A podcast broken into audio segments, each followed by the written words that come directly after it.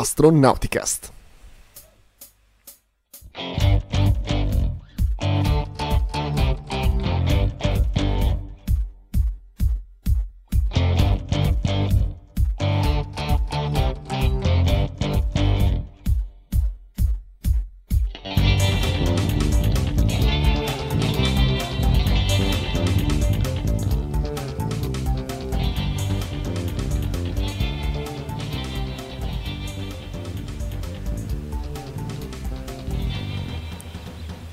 Astronauticast, stagione 15, episodio 1. Questo è uh, Astronauticast, il podcast di ISA-A, Associazione Italiana per l'Astronautica e lo Spazio. Uh, in questo 30 di settembre 2021 uh, eh, io sono Michael Sacchi dagli Astronautica Studios di Monaco di Baviera e con me c'è Paolo Amoroso, nonno Apollo.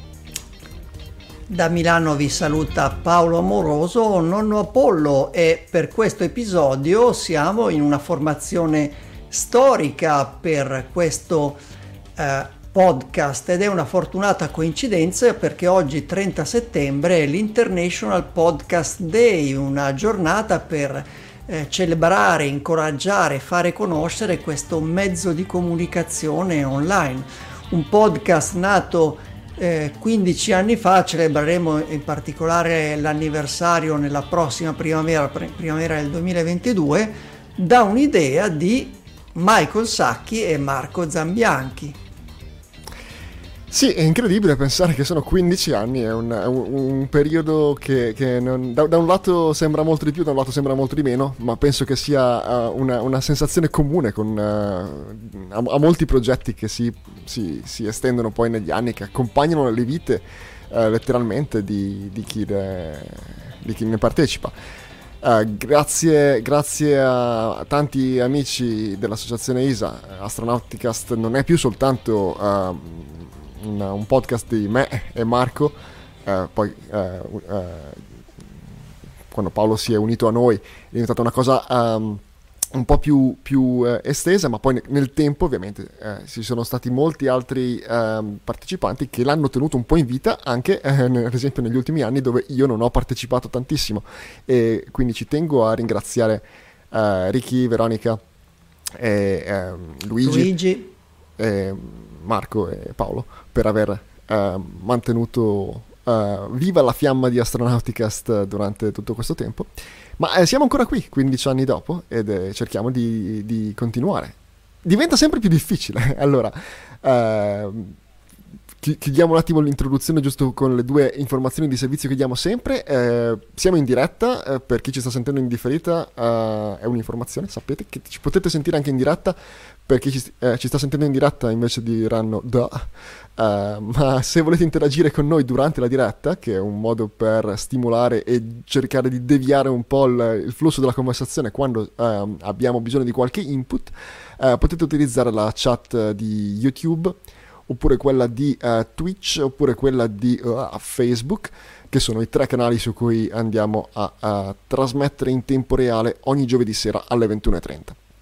Uh, c'è anche la possibilità di utilizzare um, Twitter, però probabilmente è più una cosa per interagire con noi uh, o, o, principalmente con, con, chi si occupa del, del, del, dei social network che sono Ricky e Veronica uh, con, um, durante la settimana. Non è una cosa tanto per la diretta però.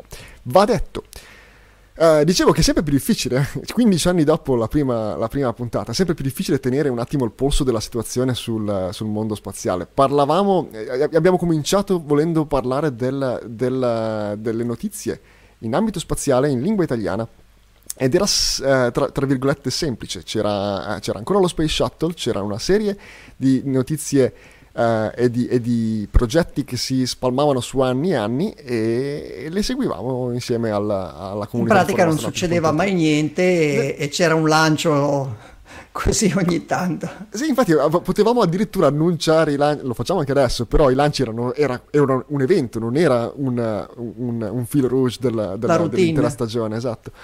Ma um, adesso è molto molto più, più, complicato seguire tutto ed è una cosa positiva, se vogliamo, eh, se, non è merito nostro, ma è un... un una, un testamento che, al fatto che il, il um, il, il, mondo aerospaziale sta esplodendo in maniera positiva eh, no, e non in maniera di rapid uh, unscheduled uh, disassembly. E, e, e quello, cui, eh, quello, di cui ci siamo appassionati per anni sta, sta, è diventato effettivamente un, una, un'economia e una, un teatro in cui succedono cose che eh, vale la pena raccontare personalmente, pur lavorando di nuovo nel, nel, nell'ambiente, diventa veramente difficile. Io non eh, invidio, anzi, quelli che eh, riescono a stare più o meno al, aggiornati su tutto quello che accade, eh, ma il modo migliore per farlo è su forumastronautico.it. È quello, è quello che, che, personalmente mi tiene un po' a galla con, eh, te, te, per, per, per, avere il polso della situazione. Immagino che sia e così. Parlando di di questi 15 anni, eh, Mike, non solo dal punto di vista del settore spaziale, ringraziamo anche eh, tutti voi che ci seguite da 15 anni, chi lo fa dall'inizio, eh, chi ci ha conosciuti più avanti e chi ci conoscerà magari tra un po' di tempo ascoltando questo vecchio episodio per, eh, per voi nel futuro che ci incontrerete. Fateci sapere com'è la stagione 30 di Astronauticast quando ci ascolterete. Uh, Viaggiate nel tempo e, e stasera più, più, più, avanti nella chat fateci sapere com'è stata questa stagione 30. Allora, che cosa è successo mentre, d- dall'ultima puntata di Astronauticast prima della, della, pausa estiva? Un sacco di cose, non possiamo parlarne stasera. Facciamo prima dire dettaglio. cosa non è successo. Non è partito SLS, vabbè, ma questo si sapeva.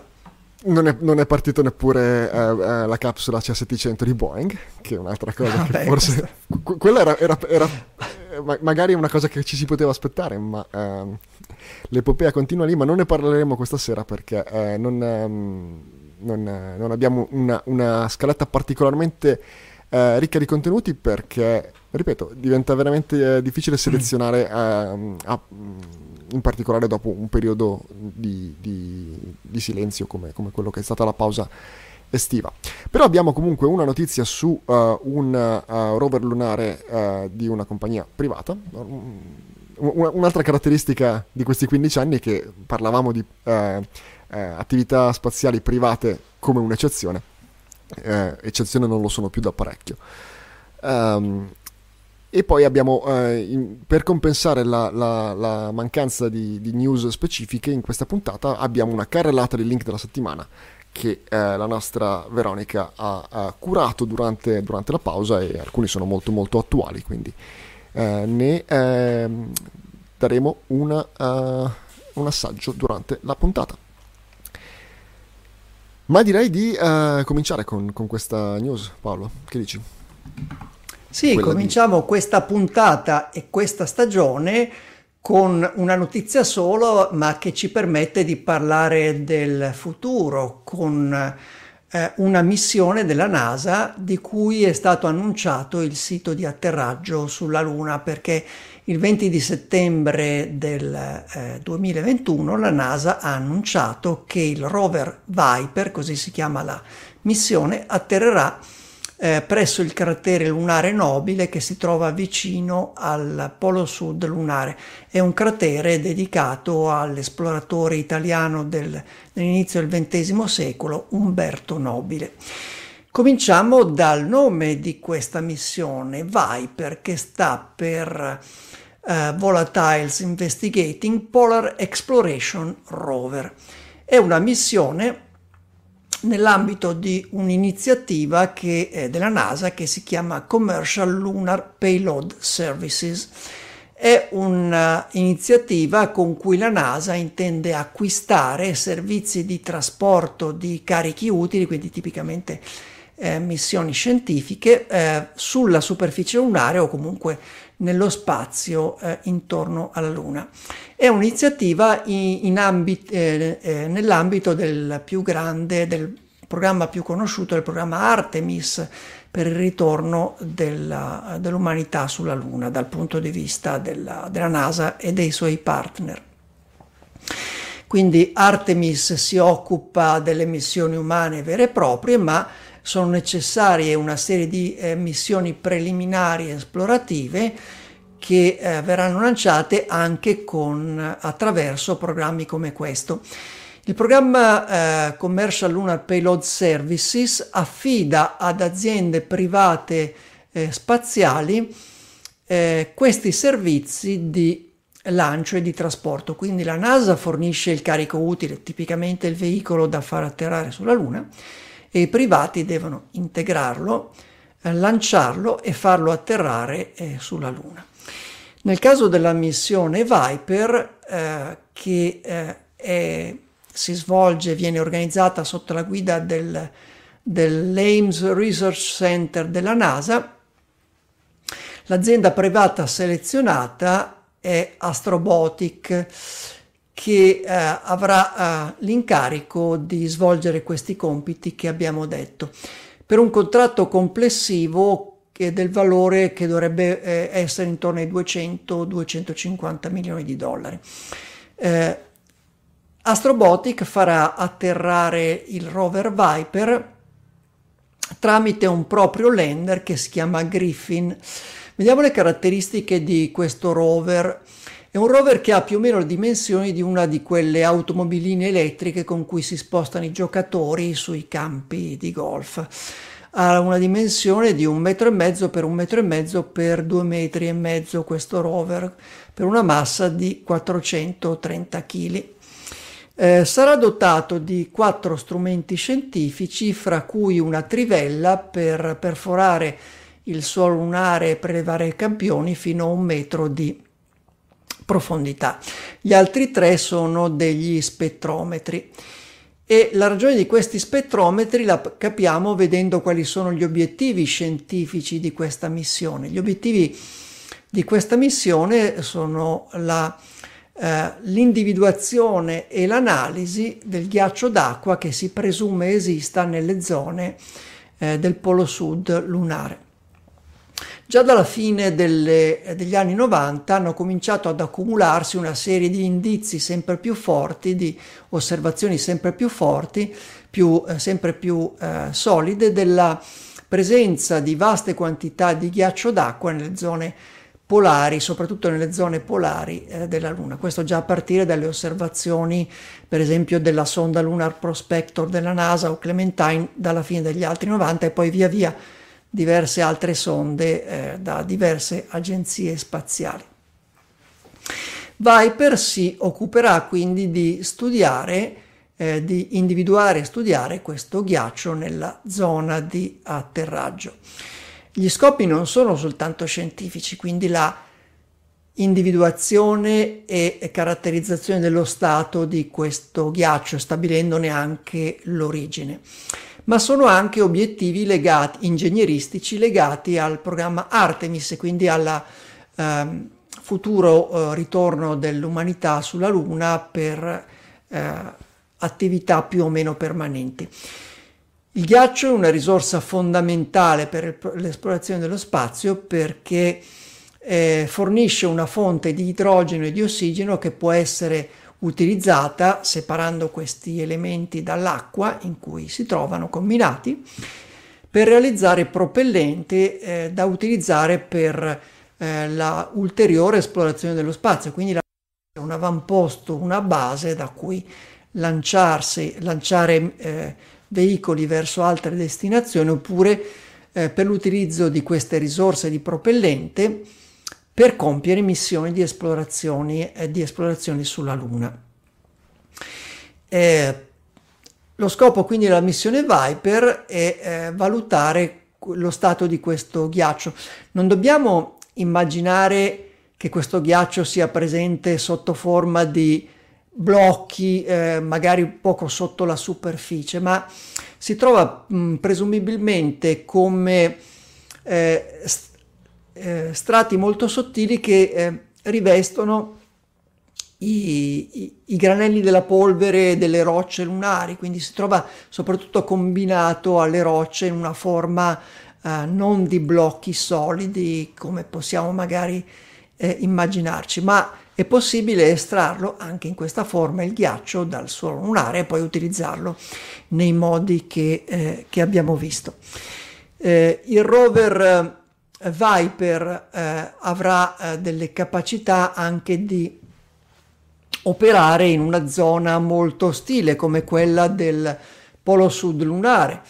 La zona di atterraggio, dicevamo, è quella del cratere nobile, eh, un cratere del diametro di circa 73 km vicino al polo sud lunare. È un cratere mor- molto eroso, il cui interno e i cui bordi eh, sono ehm, in gran parte distrutti da impatti successivi. Un cratere da impatto, quindi causato dall'impatto di un piccolo asteroide con il suolo lunare. E eh, in quella zona della Luna eh, si presume che ci siano grandi concentrazioni di, gra- di ghiaccio d'acqua. Il polo sud lunare, in generale i poli della Luna, sono zone importanti per la futura esplorazione eh, della Luna perché è lì che si è accumulato il ghiaccio eh, sul nostro satellite. Si è accumulato in queste zone in cui ehm, la temperatura rimane sempre molto bassa perché all'interno di questi crateri e di queste zone accidentate, di, piene di rilievi del polo sud lunare, eh, queste zone sono nascoste eh, per buona parte del tempo alla luce solare, quindi il ghiaccio può conservarsi alla temperatura per potersi mantenere allo stato solido, quindi allo stato di ghiaccio, perché ci sono queste condizioni di temperatura di illuminazione della Luna, e in quelle zone della Luna. Ricordiamo che l'asse di rotazione della Luna è quasi perpendicolare eh, non solo rispetto al piano eh, dell'orbita della Terra, quindi lo stesso piano in cui si trovano la Terra e il Sole, eh, ma anche rispetto all'orbita lunare. Quindi più o meno eh, le zone del, del polo nord lunare eh, ricevono un'illuminazione radente dal Sole che si trova nel piano, in, abbiamo detto, della, in cui si trovano anche la Terra, l'orbita della Terra e il Sole. Quindi se l'illuminazione è radente nelle zone dei poli lunari, basta anche eh, qualche rilievo eh, di altezza anche contenuta sulla superficie lunare per fare ombra all'interno di questi crateri ed evitare che la luce del sole, il calore solare, scaldi questo ghiaccio e eh, lo, eh, lo, faccia eh, evaporare o sublimare o comunque eh, lo faccia eh, sparire da, da quelle zone in cui invece viene protetto. Eh, una conseguenza delle condizioni di temperatura e di illuminazione del cratere nobile, in generale delle zone polari della Luna, è che i veicoli che atterreranno e opereranno lì eh, dovranno affrontare condizioni eh, estreme, soprattutto uno sbalzo di temperatura che in quell'area è previsto di, è, è intorno ai 270 gradi tra il giorno e la notte lunare. Mm, durante il giorno lunare la temperatura è intorno a un centinaio di gradi sopra lo zero e durante la notte lunare di due settimane scende intorno ai meno 150, quindi si prevede in quella zona uno sbalzo termico di 270 gradi e questo metterà a, a dura prova la resistenza delle strutture del rover.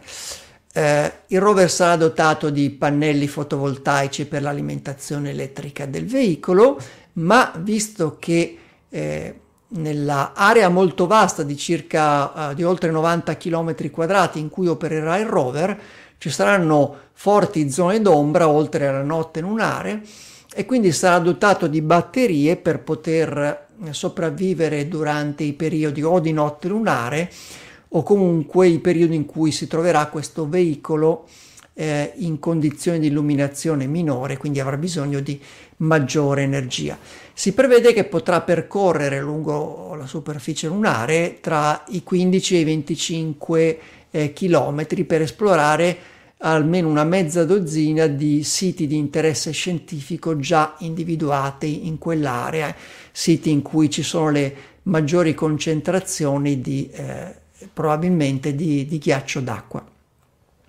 Quattro strumenti eh, a bordo, avrà a bordo questo rover Viper e utilizzerà in piccolo la stessa strategia che è stata utilizzata fino ad ora per studiare questo ghiaccio d'acqua. Cioè in una prima fase, eh, la fase in cui ci troviamo, il, la Luna è stata osservata dall'orbita con sensori di telerilevamento dall'orbita e eh, adesso inviamo sulla superficie, invieremo sulla superficie questo rover Viper per fare delle analisi in loco.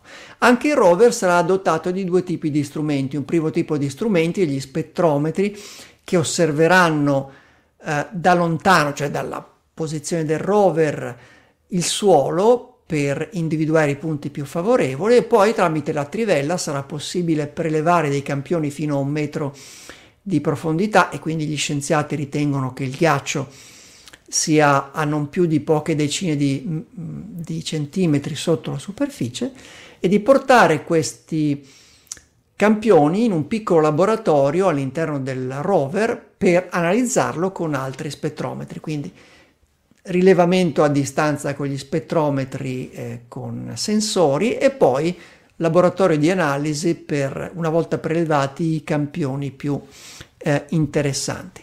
La zona del cratere nobile è stata scelta ehm, mettendo insieme una serie di eh, criteri ingegneristici. Intanto la disponibilità di luce per far spostare il rover e per far funzionare i pannelli fotovoltaici, la visibilità della Terra per poter comunicare via radio con il rover, eh, quindi pur avendo eh, l'illuminazione radente eh, deve essere visibile, pur accettando un'illuminazione radente deve essere visibile la Terra da quelle zone. E poi naturalmente la uh, possibile presenza di ghiaccio d'acqua, perché questo è l'obiettivo scientifico eh, della missione, e poi le condizioni favorevoli del terreno per poter far spostare il rover. Il rover una, avrà una velocità di fino a 0,8 km orari e sarà comandato in tempo quasi reale, nel senso in tempo reale tenendo conto del ritardo di propagazione della, della, delle onde radio tra la Terra e la Luna. Il rover può muoversi in, potrà muoversi in direzione frontale, laterale e anche diagonale. Sarà dotato, visto le zone in cui opererà, anche di un faro per poter illuminare zone eh, eh, magari più buie del solito in cui dovrà trovarsi a eh, operare. Il lancio di questa missione è previsto eh, verso il eh, novembre del 2003, quindi verso la fine eh, del 2023, eh, novembre del 2023 verso la fine del 2023, quindi fra un paio di anni. È una missione che eh, sulle scale di tempi di, di missioni molto più complesse è un periodo relativamente breve. E eh, questa è una delle missioni eh, precursori di, del programma Artemis. Dovrà raccogliere questi dati ingegneristici per le future esplorazioni umane, per una serie di attività che vengono descritte con eh, l'espressione inglese in situ resource utilization, cioè utilizzo delle risorse in loco. Eh, si presume che i futuri esplorazioni della Luna trarranno eh, beneficio da risorse eh, acquisite, eh, prelevate nei luoghi che esplorano per averle a costi tecnici e finanziari minori, quindi poter proseguire le loro esplorazioni non soltanto del corpo celeste, in questo caso la Luna, ma anche usandola come eh, base, avamposto per future esplorazioni eh, oltre la Luna. È una missione eh, in un periodo di tempo che dovrà avvenire in un periodo di tempo relativamente vicino, importante dal punto di vista scientifico, ma io l'aspetto anche per altre ragioni e le ragioni sono dovute proprio, al, proprio alla geometria di questa missione, cioè al sito di atterraggio scelto, una delle zone polari della Luna. Ricordiamo come è messo eh, l'asse di rotazione della Luna, abbiamo detto perpendicolare rispetto al piano della Terra. Se l'asse di rotazione della Luna è perpendicolare rispetto all'orbita, al piano dell'orbita della Terra, significa che nelle zone equatoriali della Luna la Terra è più o meno allo zenith, cioè vicino e in una zona del cielo eh, sopra le teste degli astronauti. E in effetti, se andate a riguardare le foto eh, dalla superficie della missione Apollo, vedete che eh, gli astronauti hanno dovuto eh, riprendere dal basso verso l'alto per fotografare la Terra o i loro colleghi con la Terra sullo sfondo, perché eh, nelle zone equatoriali in cui sono atterrate le missioni Apollo, la Terra è molto alta sopra l'orizzonte, quasi sopra le teste, mentre nelle classiche rappresentazioni di space art eh, delle missioni lunari future, la Terra è bassa sull'orizzonte ma la Terra è bassa sull'orizzonte solo nelle, rezo- nelle regioni polari, in cui appunto abbiamo visto queste condizioni di illuminazione radente, di crateri immersi per buona parte del tempo del buio e di terra bassa sull'orizzonte. Quindi mi aspetto delle riprese assolutamente spettacolari, incredibili di panorami lunari, quindi montagne, rocce, crateri e eh, della Terra bassa eh, sull'orizzonte. Eh, non c'è una lista completa, dettagliata degli strumenti che avrà Viper a bordo, ma ho visto eh, una sola fotocamera tra eh, i sistemi, i sottosistemi degli spettrometri. C'è, ci sarà almeno una fotocamera, ma poi immagino ce ne saranno altre per il sistema di navigazione del rover che ne avrà necessariamente bisogno come come usano i, i rover su Marte. Quindi aspettiamoci delle riprese eh, assolutamente da fantascienza da queste zone e aspettiamocele in tempi relativamente brevi. Abbiamo detto lancio previsto intorno alla fine del 2023 e questa missione, quindi i veicoli di questa missione, quindi il rover Viper della NASA, e il lander Griffin di Astrobotic eh, viaggeranno su un uh, lanciatore Falcon 9 Heavy, quindi Astrobotic si occuperà anche di eh, coordinarsi con SpaceX per il lancio di questa missione. In questo caso NASA è semplicemente un cliente, cioè affida questi contratti a prezzo fisso ad aziende private per portare i loro veicoli, i loro carichi utili sulla Luna per missioni a cui è interessata. Quindi ci diamo l'appuntamento per la scienza e per la fantascienza eh, tra un paio di anni alla fine del 2023. Sì, tra l'altro, uh, giusto per tornare sul fatto che ci sono un sacco di, di cose che stanno succedendo, uh, io completamente avevo uh, confuso questa missione con qualcos'altro. E quando dicevo che uh, sotto, sotto, sottolineavo la partecipazione dei privati non era per uh, questo tipo di contratti che comunque sono anche relativamente nuovi e decisamente nuovi confrontati con 15 anni fa quando abbiamo iniziato il podcast questo, questo questa modalità in cui NASA è semplicemente un cliente che acquista a prezzo fisso dei servizi che per quanto al, mo- al momento siano ancora um, abbastanza unici per quanto riguarda uh, hardware che deve andare sulla Luna, decisamente sono diventati uh, routine per quanto riguarda i lanciatori con SpaceX, ma uh, non Um, non so perché ricordavo che questo rover fosse basato su uh, un'altra, um, un altro rover che era stato proposto per l'X Prize, che era comunque una cosa. Eh sì, diversa. perché c'è una, c'è una, relazione piuttosto stretta, perché Astrobotic, il, il, l'appaltatore che ha scelto la NASA, eh, è un'azienda fondata da un ex team del, del eh, Google Lunar X Prize dell'inizio degli anni 2000 e probabilmente il, in questo caso il rover è fornito dalla NASA, ma eh, Griffin, il lander che svilupperà Astrobotic, forse utilizza eh, delle tecnologie o eh, nella ipotesi più generale l'esperienza acquisita da questo team nella partecipazione per quanto ha potuto al Google Lunar X Prize. Quindi eh, anche questa azienda è nata con il nostro podcast, noi abbiamo iniziato nel 2007 in un periodo in cui si stava svolgendo il Lunar X Prize e, e quindi si è evoluta, è stata una delle avanguardie di questo no- movimento del New Space, di questo gruppo iniziale di aziende private che si sono trasformate e anche se il rover Viper non ha una relazione diretta con il rover che pensava il team Astrobotic per il Google Lunar X Prize, eh, rimangono comunque in questa tradizione iniziata con il team Astrobotic della competizione. E poi c'era Mike una domanda che fa Giovanni e che chiede eh, scusate ma la fonte di energia che serve per processare il ghiaccio eh, adesso alla polvere lunare e poi per scomporla in ossigeno e idrogeno per, farla, per fare combustibile da dove verrebbe?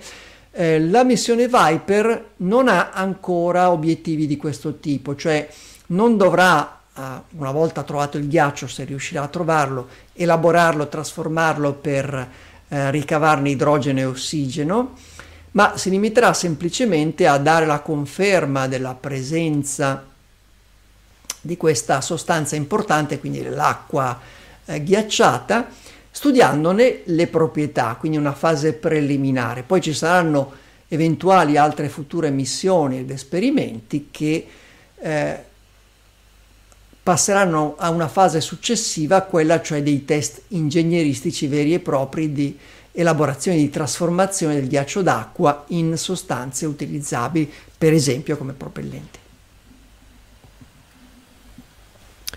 Sì, probabilmente per, per una missione umana eh, e, e, credo che ci siano già molti più um, dati su, su, sulle prime sortite di, delle, di Artemis ci saranno altre fonti di energia o comunque uh, un approvvigionamento molto più uh, costante.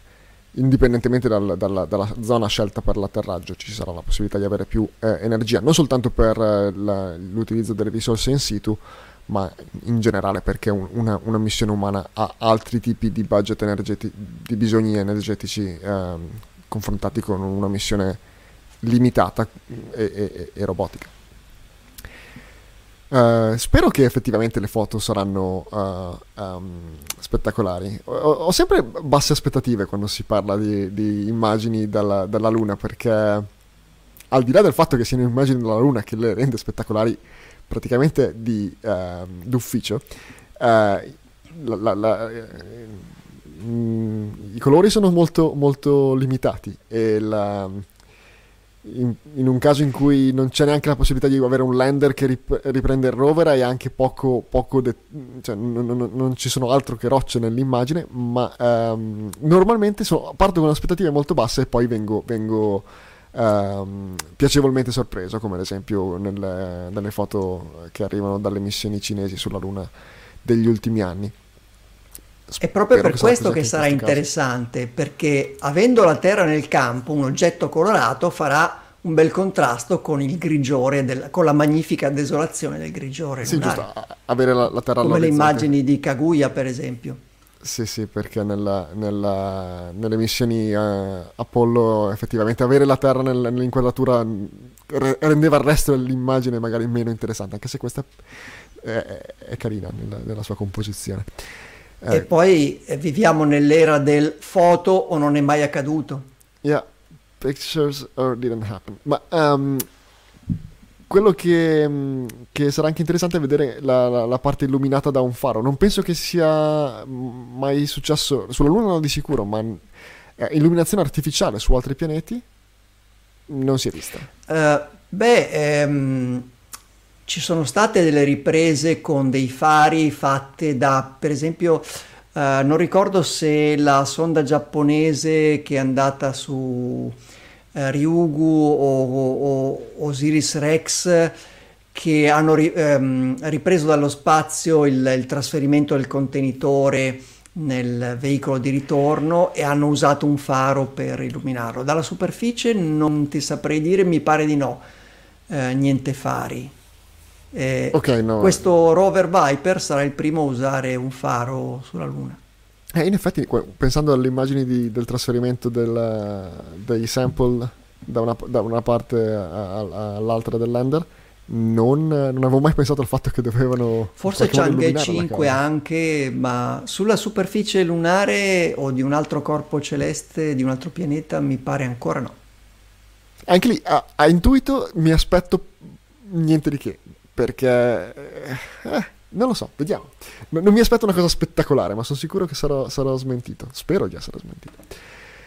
Um, bene, eh, questo è un esempio di quelle cose che io fa- personalmente faccio fatica a, a, a seguire. Grazie a, a astronautinews.it eh, invece um, sono, sono, allineato almeno su, su, questa missione.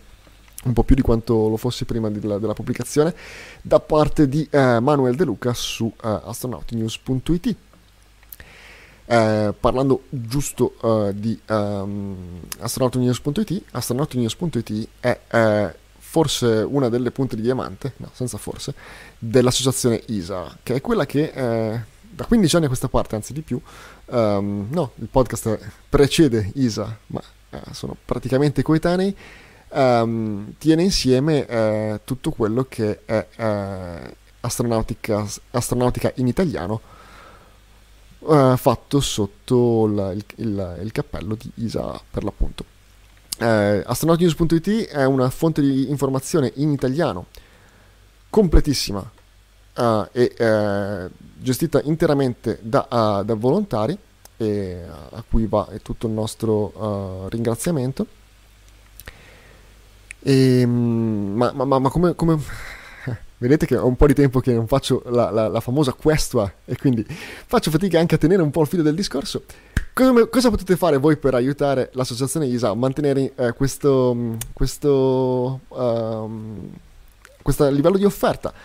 Eh, principalmente noi tutto quello che facciamo è, è, assolutamente finanziato unicamente dalle vostre donazioni. Non abbiamo nessun tipo di sponsor, non abbiamo nessun tipo di uh, partnership, eh, alterna- fonti di finanziamento alternative um, quello che facciamo è um, finanziato da uh, voi stessi. Quindi andando su uh, isa.it trovate le possibilità che ci sono per fare delle donazioni e sostenerci. L'associazione ISA è cambiata un pochino dal punto di vista um, diciamo normativo, è passata da essere una associazione um, com- com'era la, la, la, formulazione precedente, non me la ricordo. Eh, pre- era un'associazione come definita dal codice civile, adesso siamo uh, un ente del terzo settore, in particolare un'associazione di promozione sociale. Uh, ma uh, una APS. È semplicemente una, una, una variazione per uh, rapportarci con le con lo Stato, con, con, con, altri enti con cui dobbiamo avere a che fare per sostenere le nostre attività, quando ad esempio organizziamo uh, le convention e cose di questo genere, ma dal punto di vista um, operativo uh, non cambia praticamente nulla, voi potete sempre uh, fare donazioni sia ricorrenti sia una, volta, um, una volta sola, o ogni volta ogni tanto quando volete, e, e così manterrete in vita l'associazione. Eh, ma non è soltanto l'unico modo per, per, aiutarci, l'altro è quello di eh, praticamente fare quello che eh, ci proponiamo di fare, che è diffondere eh, le notizie e eh, la, l'awareness sulla, sulla um, astronautica in lingua italiana, quindi esponendo accidentalmente i vostri amici a quello che facciamo, che può essere questo podcast, che può essere una notizia su astronautinews.it, che può essere una, una uh, conversazione interessante che trovate su forumastronautico.it. Um, ehm, fate il nostro gioco perché eh, un altro paio di occhi scoprirà eh, i nostri contenuti e magari diventerà parte della, compagnia, della, della, della community e, e, così si perpetuerà l'azione di uh, Isa A. E questo è quanto. Dimentico qualcosa Paolo? Ah, normalmente in, questo, in, questa, in questa, fase ringraziamo no. uh, i, i, i, donatori, sarebbero tanti probabilmente per, uh, anche se c'è ovviamente una, una fisiologica um, riduzione durante, durante l'estate, uh, ma lascerò... Aspettiamo questo... il, rido- il ritorno del presidentissimo. Esatto, il presidentissimo, nonché tesoriere, tiene la, i cordoni della borsa e il conteggio del, delle donazioni a, normalmente um, si occupa di fare la lista, la porterà al più presto. E ciò detto, direi che ci possiamo spostare direttamente alla rubrica delle storie di nonno Apollo. Al di sopra della terra c'è una magica città, là si fanno esperimenti con strumenti di ogni età. Chi saranno le persone strane che vivono là? Nonno Apollo ci racconta le loro curiosità. Nell'estate del 2021 la storia dell'esplorazione spaziale è diventata attualità e l'attualità è diventata storia. L'attenzione degli appassionati di spazio, ma anche del pubblico generale, eh, si è concentrata sulla, sull'inizio del, eh, della nuova stagione del turismo spaziale con i voli suber- suborbitali di eh, Virgin Galactic con Richard Branson e eh, pochi giorni dopo di Jeff Bezos con la sua azienda Blue Origin e poi eh, verso la, la, fine dell'estate, poco prima dell'inizio dell'autunno, con la missione orbitale Inspiration 4 con, a bordo di una capsula Dragon di SpaceX in cui quattro cittadini comuni, quattro privati cittadini hanno compiuto un volo orbitale. Uh, ma uh, per chi ha una attenzione, una sensibilità, un interesse storico, uh, l'attenzione si è concentrata sul volo di Jeff Bezos, il volo Blue Origin NS16 del 20 luglio del 2021 in cui lo stesso fondatore di Amazon e di Blue Origin, eh, è salito a bordo del veicolo la capsula eh, New Shepard che è stata portata in un volo suborbitale poco sopra la linea di Karman. Insieme con Jeff Bezos c'erano tre altri passeggeri, innanzitutto suo fratello Mark, c'era il, eh, il primo cliente pagante del, di Blue Origin per queste sue future attività di turismo spaziale, eh, il, eh, l'olandese Oliver Damon è un ragazzo di 18 anni, uno studente di 18 anni, che è stato il primo cliente di Blue Origin. Eh, in realtà è stato il padre Joyce eh, Damon, che è un imprenditore del settore finanziario, evidentemente con le risorse per fo- poterlo fare. Eh, Jeff Bezos, Blue Origin avevano aperto una, eh, così una specie di asta per vendere questo biglietto e devolvere il ricavato in beneficenza. Il, quello che è riuscito a, ad arrivare per primo a, a, a, donare di più ha ceduto la possibilità di volare in questo volo al secondo arrivato, cioè Joyce Damon, che ha deciso di cedere la possibilità al figlio. Ma dicevamo, chi eh, segue la storia dell'esplorazione spaziale si è concentrato soprattutto sul quarto passeggero, eh, una donna che si chiama Mary Wallace Funk, che è conosciuta soprattutto come, da tutti come Wally Funk. È stata una pioniera eh, dell'aviazione, ma eh, la sua storia personale è legata anche a il periodo d'oro dell'esplorazione umana dello spazio tra la fine degli anni 50 e l'inizio degli anni 60, perché Wally Funk è stata una delle 13 donne pilote del gruppo delle Mercury 13, cioè un gruppo di donne che parteciparono a un progetto privato per sottoporre eh, delle donne alle stesse prove psicofisiche a cui erano state sottoposti i gli astronauti del primo gruppo di astronauti NASA, i famosi Mercury 7, i sette astronauti del eh, programma Mercury. Wally Funk è stata una uh, pioniera dell'aviazione, ha una carriera di volo e di eh, attività di volo assolutamente unica. Per esempio è stata all'età di 20 anni, è diventata all'età di 20 anni la prima donna civile a diventare istruttrice di volo in una base militare eh, americana, la base di Fort Steele eh, in, uh, Fort Seal in Oklahoma. Poi è diventata la prima eh, investigatrice, la prima inquirente eh, donna, eh, la prima inquirente di sicurezza del volo del National Transportation Safety Board, cioè l'ente americano che si occupa di indagare gli incidenti nel settore dei trasporti. E poi ancora in questa sua carriera eh, tecnico-amministrativa è diventata la prima donna a essere ispettrice eh, della Federal Aviation Administration, cioè l'ente federale che sovrintende alla all'attività, a, a, tutte le attività dell'aviazione eh, negli Stati Uniti. Nell'ambito del, di, della storia, dicevamo, del programma Mercury, eh, la NASA affidò inizialmente a, una, a, a un, un, un, gruppo, una commissione medica, eh, la selezione di questo primo gruppo di astronauti. Alcuni dei partecipanti alla commissione, un medico aeronautico che si chiamava eh, William Randolph Lovelace e un generale, eh, Don Flickinger, eh, si posero il quesito di eh, capire come si sarebbero comportate delle donne, come avrebbero reagito delle donne, sottoposte eh, esattamente agli stessi test psicofisico-attitudinali a cui erano stati sottoposti gli astronauti, de, quelli che sarebbero poi diventati gli astronauti selezionati del programma eh, Mercury.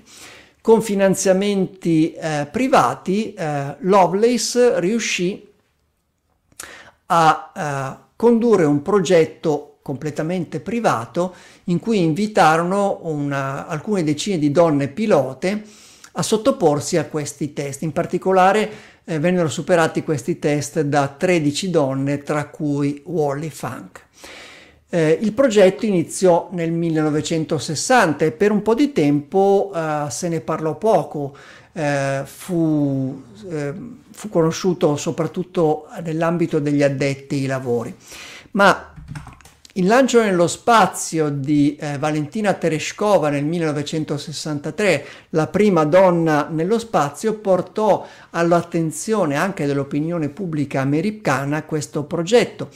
E le partecipanti a, a, al progetto chiamato poi eh, dopo informalmente Mercury 13 cercarono di spingere perché questo studio privato diventasse una realtà, cioè perché la NASA eh, selezionasse anche questo gruppo per far volare delle donne nello spazio.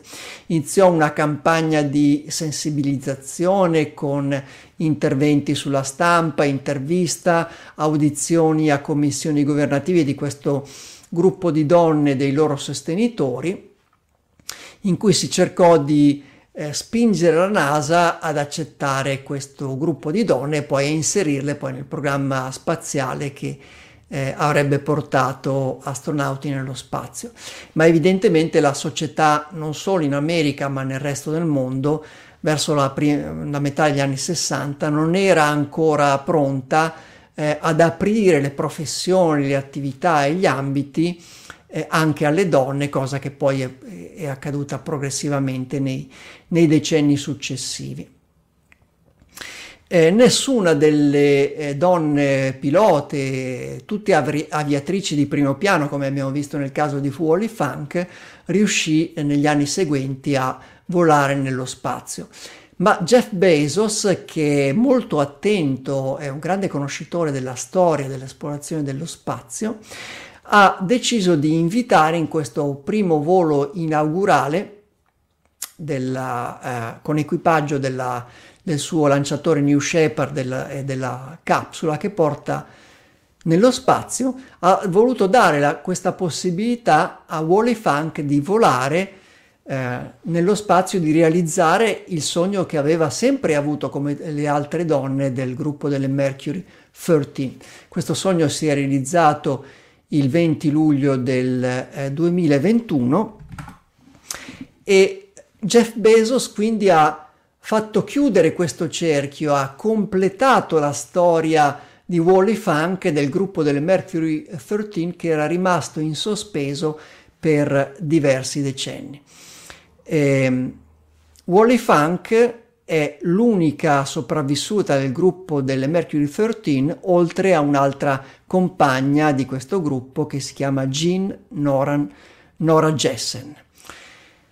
Nell'estate del 2021 abbiamo detto la storia dell'esplorazione spaziale è diventata attualità, l'attualità è diventata storia, ma nel, eh, nel, in questo volo dell'estate del 2021 è iniziato anche il futuro, perché eh, Wally Funk ha stabilito un altro record diventando a 82 anni la persona più anziana a volare nello spazio. Mi abbiamo detto che c'era un altro passeggero, lo studente olandese Oliver Demen, che è diventato uh, la persona più giovane a volare nello spazio. Oliver Damon eh, diventa anche primo, la prima persona nata nel XXI secolo a volare nello spazio, quindi questo eh, volo dell'estate del 2021 ha anche simbolicamente aperto il futuro del volo umano nello spazio nel XXI secolo. E anche per questo episodio è tutto, l'appuntamento è la prossima storia di Nonno Apollo.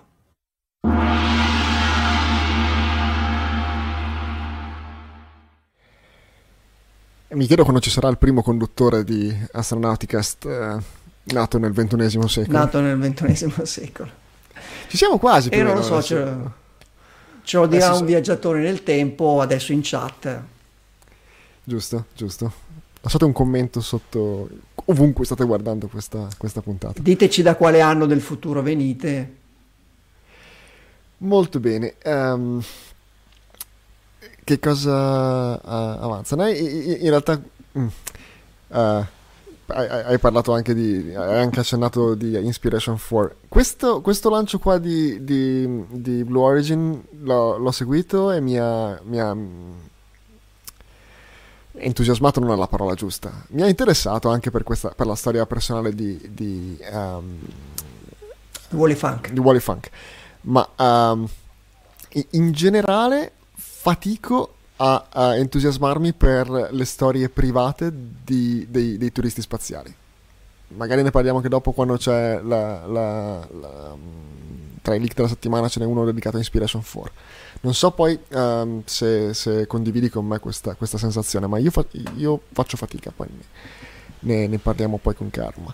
Ma andiamo a vedere un attimo che cosa ci aspetta come uh, link della settimana. Uh, il primo è uh, un, un, un, video di un, un time, lapse, un time lapse di um, uh, Sean Doran che è praticamente sì. un Ricky agli steroidi. Ma lo conoscete sicuramente già tutti quanti. Chi ci segue conosce bene questo appassionato di elaborazione di immagini spaziali Sean Doran che come il nostro Riccardo Rossi eh, segue con attenzione le, le scarica le ultime foto oh, scattate agli astronauti della stazione spaziale e poi in generale alle sonde in giro per il sistema solare e ne ricava delle elaborazioni de, o dei time lapse come in questo caso.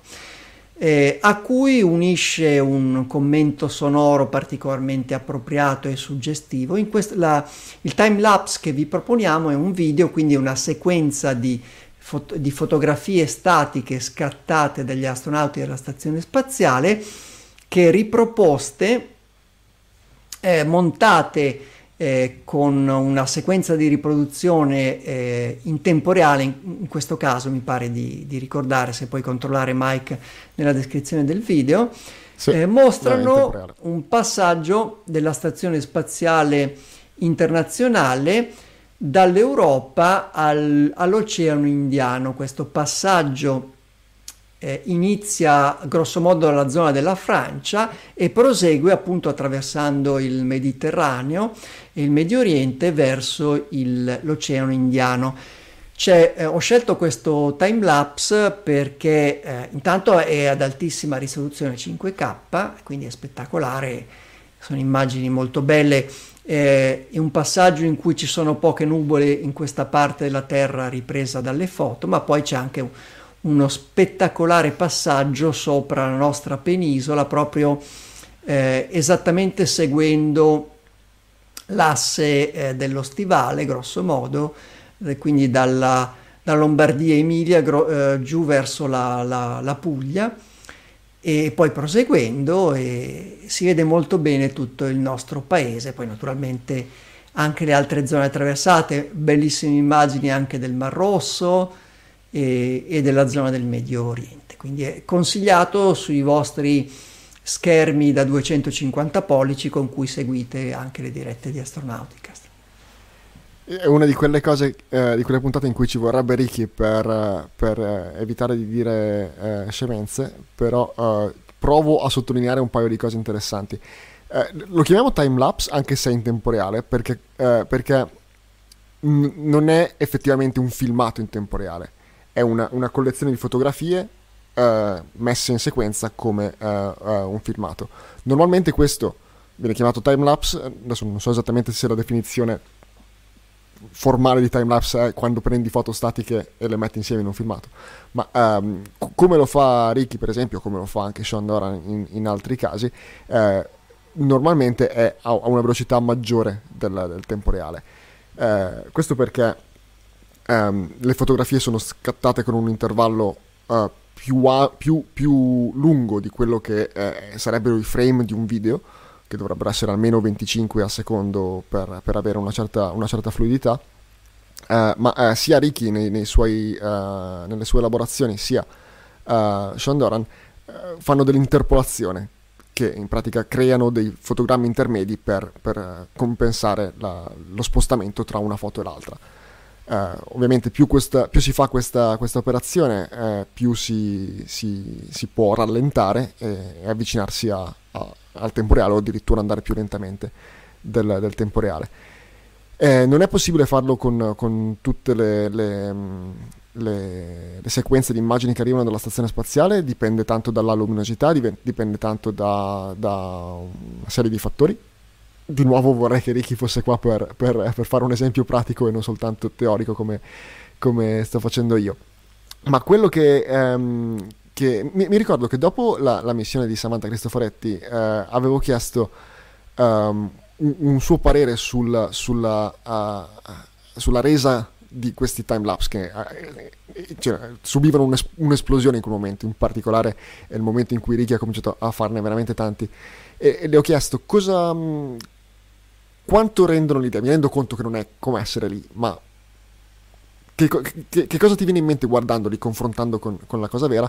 E la, la, l'appunto che, che, aveva fatto è stata proprio la velocità, che sembrano tutti troppo veloci. Eh, essendo, a, avendo familiarità con uh, vedere la Terra scorrere sotto, sotto la stazione spaziale per, per, svariati mesi, la prima cosa che notava mi diceva essere uh, la, la velocità e sono contento che un, adesso non è, non è, il primo questo qua, ma ce ne sono al, uh, già alcuni che danno un'idea della, della, della, della reale velocità, che, che è, è, alta ma non è così alta. È, è, esattamente quello che non potevo immaginarmi guardando un, un, un timelapse più, più velocizzato. Ovvio, lo si può rallentare, ma poi ovviamente non, non, non è, fluido. Questo è, se lo guardate per per uh, i 27 minuti che dura il video è come essere uh, sulla, sulla, stazione spaziale guardando dalla cupola per una mezz'oretta. Potete anche tollerare il, miei, il mio bla bla mentre, mentre guardate questa, questa Quindi sparatelo cosa. sul vostro uh, televisore, da, sul vostro schermo da 250 pollici a 5K.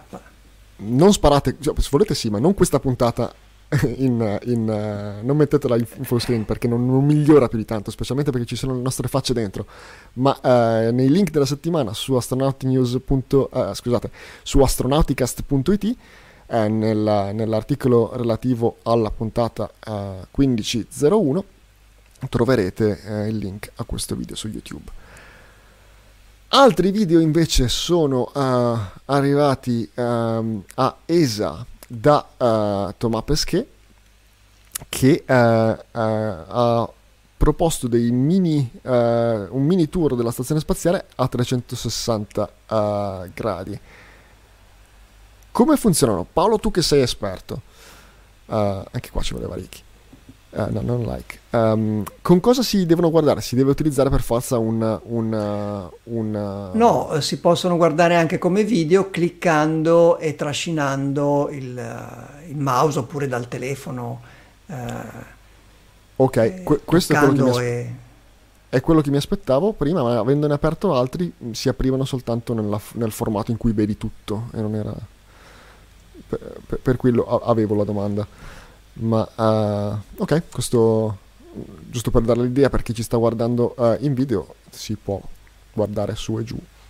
Abbiamo mostrato spesso fotografie così, video non è una novità. E peraltro una piccola curiosità su Tomà e questa attività. Eh, Tomà è un realizzatore seriale di eh, visioni tridimensionali dell'interno della stazione, perché lui aveva realizzato anche la missione precedente Proxima, anche lo Street View della stazione spaziale per Google. Se eh, andate su Google Street View c'è anche la, l'interno 360 gradi della stazione spaziale realizzato per Street View, quindi in collaborazione con Google, sempre da Tomà. Ok. Um, me li guarderò con calma questi qua perché quando ho provato a guardarli uh, uh, prima non, non, riuscivo a vederli in questo formato. Guardate che si può vedere anche il basket mentre si, si è sulla stazione spaziale. Ecco qua. Um, ultimo link della settimana, uh, ne parlavamo prima, Inspiration 4 su Netflix. Sì. Vai. E questo link vi propone gli episodi della miniserie, questo documentario realizzato da Netflix, Netflix per seguire la, la, preparazione, l'addestramento alla missione Inspiration 4 e naturalmente poi anche le immagini della missione. E oggi, quindi 30 settembre, eh, va in onda l'ultima di queste quattro puntate che chi è abbonato a, ne- a Netflix può uh, seguire, può vedere. Quindi eh, sono immagini eh, largamente in esclusiva eh, che eh, i, i, membri dell'equipaggio hanno concesso con questa missione, questa esclusiva a Netflix che approfondisce tutta la preparazione, insomma, per chi è interessato eh, sia agli aspetti umani che poi anche a, agli aspetti tecnici che si possono dedurre, capire, vedere da queste ambientazioni, da queste immagini, è fortemente consigliato. E poi eh, è anche un documento storico perché è un, ne accennavamo prima con Mike, un'attività cost- controversa, quella del nuovo turismo spaziale in cui si dice ah, i miliardari vanno, in, vanno nello spazio, ma tra qualche anno si ricorderà questo momento, questo primo volo orbitale di eh, privati cittadini, insomma definiamoli come vogliamo, c'è stata anche qui un, una disputa terminologica se sono civili, se sono privati sono governativi, non governativi. Beh, insomma. Perché è sempre una questione di definizioni, no? E in questi, sì. in questi casi ci sono tante di quelle, di quelle um, definizioni arbitrarie. Angoli da questi... cui esaminare la questione. Cioè, se sono civili, se sono, se sono privati, se sono Sti, nello spazio, se sono stipendiati, so- professionisti, non professionisti. O se sono sopra la linea di Karman o sotto la linea di Karman, se sono in orbita o se sono soltanto in un volo, uh, in un volo suborbitale. Ci sopra sono, la Karman, so- la capra canta. Va bene, no, un'altra e abbiamo trovato anche il titolo dell'episodio per questa sera, grazie Paolo. Eh, ma credo che l'abbiamo già utilizzata. Eh, mi sa, forse sì, forse sì, forse sì. Bisogna controllare. È, è un low hanging fruit, come si dice. Eh, scusa, ti ho interrotto, però stavi, stavi parlando. No, eh, ma per rispondere alla tua domanda di prima, se interessarsi alle vicende private di, dei, di questi nuovi turisti eh, spaziali, di questi privilegiati che vanno per conto loro privatamente nello spazio. Uh, per il momento mh, preferisco non avere una risposta, nel senso di uh, ehm, deferire il giudizio e astenermi per questo momento dal, dal giudizio anche per evitare di cadere in un errore che spesso si attribuisce proprio ai miliardari, tipicamente eh, i fondatori di grandi aziende tecno- di tecnologie web come Jeff Bezos, in cui si dice ah Jeff Bezos è insensibile eh, alle, mh, mm, ai problemi umani dei suoi dipendenti, insomma eh, pensa solo ai suoi obiettivi, al profitto, eccetera.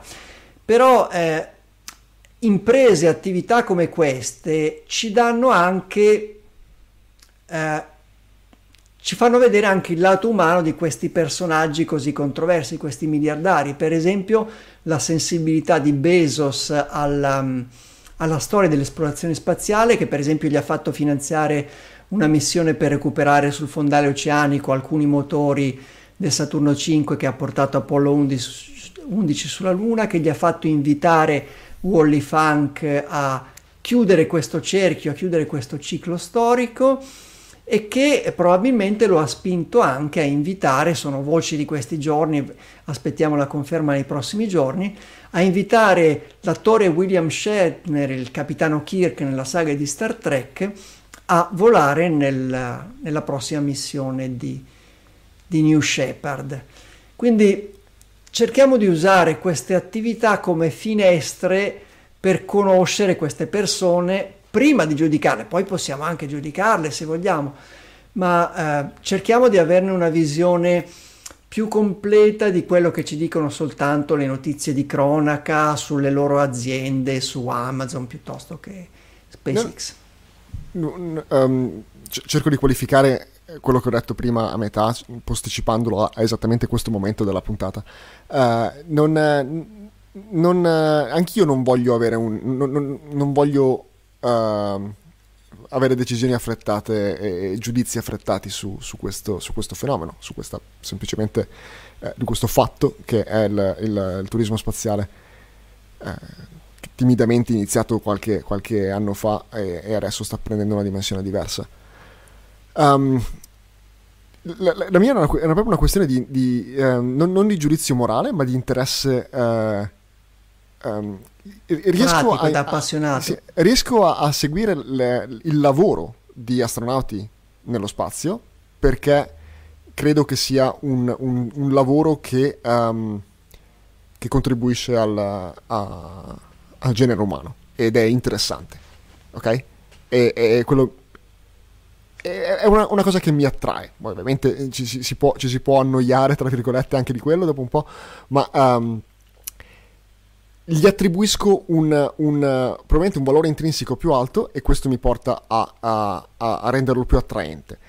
Eh, in questo caso non è che non è soltanto che non attribuisco un valore a quello che stanno facendo, per loro personalmente deve essere un valore immenso e, e forse quello che mi, mi, spinge un po' ad allontanarmi da, da, da, dal seguire le attività di uh, persone molto fortunate in, sotto vari punti di vista che riescono a prendere parte a missioni di questo genere, a, a, ad attività di questo genere, eh, forse anche un po' l'invidia, no? Tra virgolette, senza virgolette. Ma um, la vedo più come appunto una, una sfera privata. Non, non, voglio vedere le foto delle vacanze di qualcuno, a meno che non sia una persona a me molto vicina. E, e quello, um, per quanto vanno in un posto dove vorrei andare, van, fanno attività che vorrei fare, ah, in qualche modo mi sembra. Uh, mi, mi sembra un'attività privata che, eh, di cui non sono così spinto a, a, a, a partecipare come spettatore. Non, non sono sicurissimo Quindi... che... che non, non, non, ho, ho, un, discorso ben completo in testa. Eh, condivido con, con, te Paolo e con eh, chi ci sta ascoltando in questo momento eh, questa, queste, queste, considerazioni eh, così a, a ruota libera perché sto cercando di formarmi un'opinione a riguardo.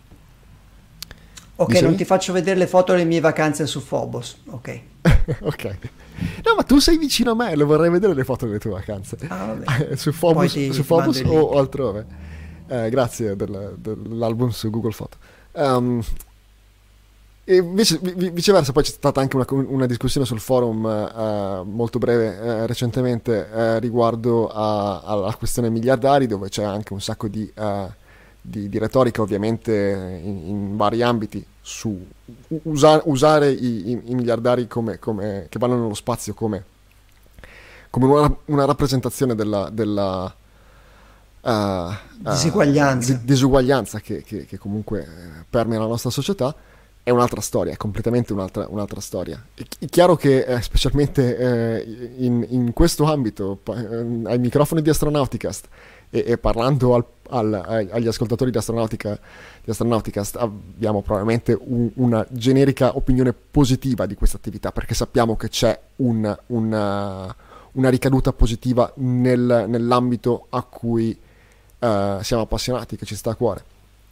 Um, separiamo l'attività da, da, da, dal, dal, contesto socio-economico che uh, rende possibili queste cose questa è una cosa positiva che esce da una, una, una, situazione più complessa e non è quello di cui vogliamo parlare qui, non è quello di cui vogliamo parlare sul forum astronautico. Um, semplicemente non, non, so che se poi andassi a vedere, e magari lo farò anche um, presto, questo documentario mi piacerà pure perché poi sono, sono, sono una vittima della, della, dello storytelling e so benissimo che quando fanno un documentario io mi appassiono a chiunque sia il, il, il protagonista del documentario, a meno che non sia un documentario su un serial killer che eh, fanno di tutto per mantenere la, posi- la, la luce negativa su, quella, su quel personaggio se appena appena fanno qualcosa di, di, vagamente empatico nei confronti di quel personaggio mi, mi appassiona quindi sono, sono sicuro che mi, mi piacerebbe e sarei, sarò contentissimo di vedere la gioia delle persone che erano a bordo di Inspiration 4 però così non, mi, mi, sembra veramente di guardare le foto delle vacanze di qualcuno che non conosco. Eh, ti do una chiave di lettura nerd di questa missione totalmente privata, di svago, eccetera. Eh, sono stati in un certo senso eh, i quattro membri dell'equipaggio di Inspiration 4 dei piloti collaudatori perché la loro Dragon è arrivata a una quota maggiore non solo di tutte le Dragon precedenti ma eh, anche tra le quote più alte raggiunte dallo shuttle quindi poco più in basso dei 600 km di, eh, di apogeo. Quindi eh, questo ci dà un'indicazione indiretta della maturità del veicolo Dragon, cioè eh, ci si può permettere di sperimentare eh, nuove manovre, nuove orbite, mandando dei, dei privati con mm, addestramento limitato eh, in, nella prima missione di questo tipo. No, ma è una figata, sono contento che ci saranno molte altre missioni di Dragon con, con equipaggi completamente uh, turistici. Sono, è, va benissimo. era semplicemente un discorso sul mio interesse nel, nel, nel vedere i dettagli. No? Mi ricordo c'era, c'era un, una, una sollevazione popolare sulla mancanza di immagini durante la missione, per qualsiasi ragione. Eh, ok, va bene, non, non, non ho sofferto di questo. Era, era, um, davvero, cerchiamo di separare de- le, le due cose. Un dettaglio nerd rapidissimo tra le ragioni della eh, scarsa comunicazione durante la missione è che erano previste poche di, sessioni di comunicazione radio e quindi probabilmente poco tempo TIDRIS eh, durante il volo. Eh, cosa che probabilmente cambierà quando, quando potranno utilizzare una, una, rete completamente indipendente di, di, di SpaceX. Eh, sicuramente avremo modo di tornare sull'argomento più e più volte durante la stagione 15 eh, di Astronauticast e, eh, e le prossime. Eh, parlando invece di cose un pochino più eh, veloci, eh, più ehm, vicine nel, nel tempo, vediamo cosa succede la settimana prossima, ok?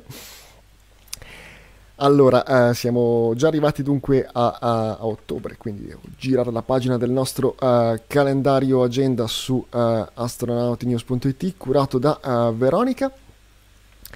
Domani venerdì primo di ottobre avremo il lancio di Epsilon Mm, vi lascio andare eh, su Forum Astronautico a vedere di cosa si tratta. Parlavamo prima eh, in, in, privato, prima della diretta con, con uh, Paolo, mi hai linkato un link, eh, un, un, tweet in cui venivano annunciati oggi due nuove eh, ehm, startup di, lanci, di, lanciatori. Che le porta a 165 attualmente, se non sbaglio il numero era quello. Ehm, startup eh, legate al, ai lanciatori attualmente. Questo magari non è una startup, non lo so, sono un po'... un po'... scusate, ammetto la mia ignoranza, però ce ne sono veramente, veramente tanti di, di, di, di test in questa direzione. Ma ci sarà anche il rientro di uh, Dragon uh, CRS 23, la Dragon Cargon, Cargo. Sabato Bepi Colombo farà il primo flyby con Mercurio a 200 km abbiamo intervistato un paio di stagioni fa uh, uno dei uh, ricercatori che si occupano della, oh, della, dello, pro, del processamento dei dati di uno degli strumenti di Bepi Colombo. Magari sarebbe l'opportunità, l'ho già, l'ho già, sondato, quindi lo posso dire con un po' di, di, di speranza, durante questa, questa stagione di tornare a, a, sentire Mario d'amore per vedere come, come va. All'epoca stavano, stavano facendo i, i, i, test durante la, la, fase di crociera di Baby Colombo, adesso è il momento di vedere un po' di um, dati reali su, su Mercurio, intorno a Mercurio o nei pressi di Mercurio. Ci sarà un contatto Aris anche domani sera, domani pomeriggio, uh, con uh, un liceo in Francia, ovviamente uh, con Thomas Pesquet, suppongo anche che sarà in francese. Dunque, ma uh, in Telebridge via India Kilo 1 Sierra Lima Delta, la stazione di Claudio Ariotti in, in Nord Italia, quindi ascoltabile, vabbè, anche se fosse stato in Francia sarebbe stato ascoltabile molto probabilmente da buona parte del territorio italiano se siete radioamatori e potete sintonizzarvi sui uh, 145-800 uh, MHz. Uh, ovvi- ovviamente poi ci sono anche altre possibilità di um, trovare registrazioni in giro per il web.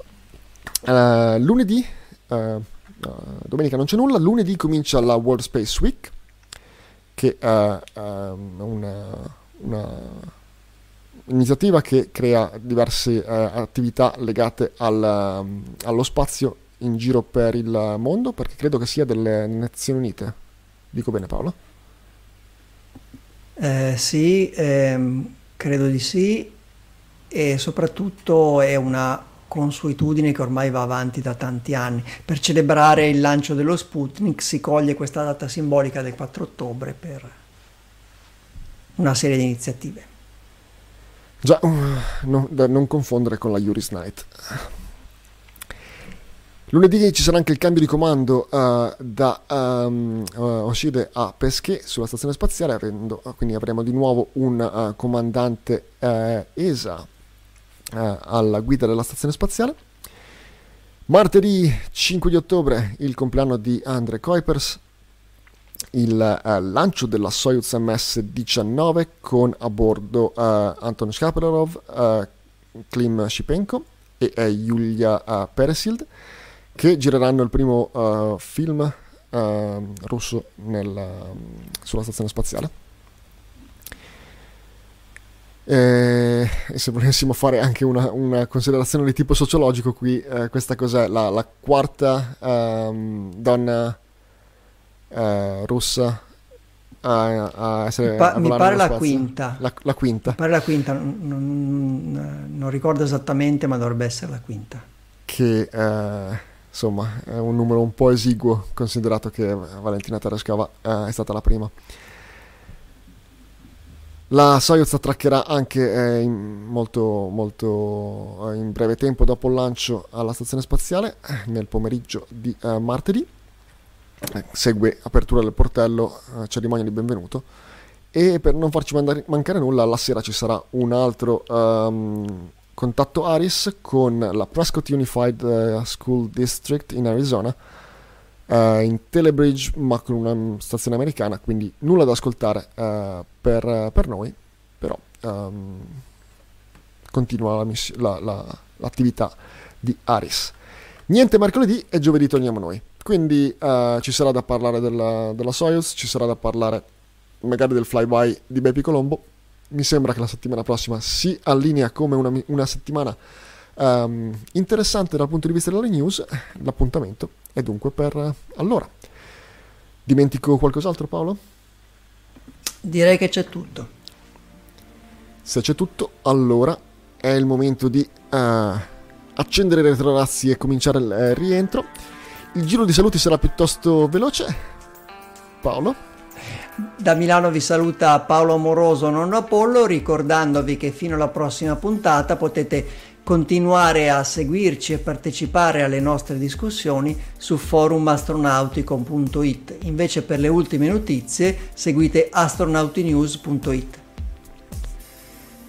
Vi saluto anche io da Monaco di Baviera, sono Michael Sacchi vi do appuntamento se volete invece uh, ascoltarci o uh, seguirci su astronauticast.it giovedì prossimo, il uh, 7 di ottobre, e fino ad allora, ad Astra.